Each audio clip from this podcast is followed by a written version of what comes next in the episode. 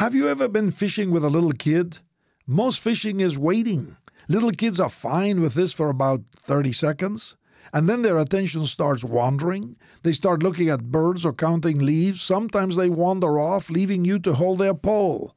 But if they're not paying attention, they'll miss it. The little tug, the bobber disappearing. Then all of a sudden, the line goes tight.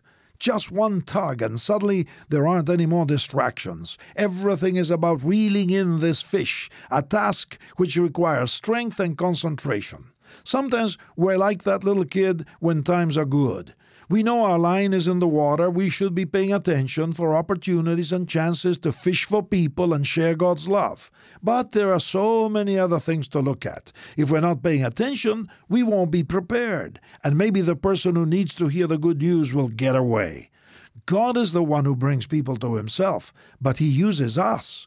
The Lord Jesus says, Follow me, and I'll make you fishers of men and women. We have to be alert for possibilities to reach our world with the love of Christ. And we can be fishers of men and women for Christ. What an exciting life that is! This is Luis Palau.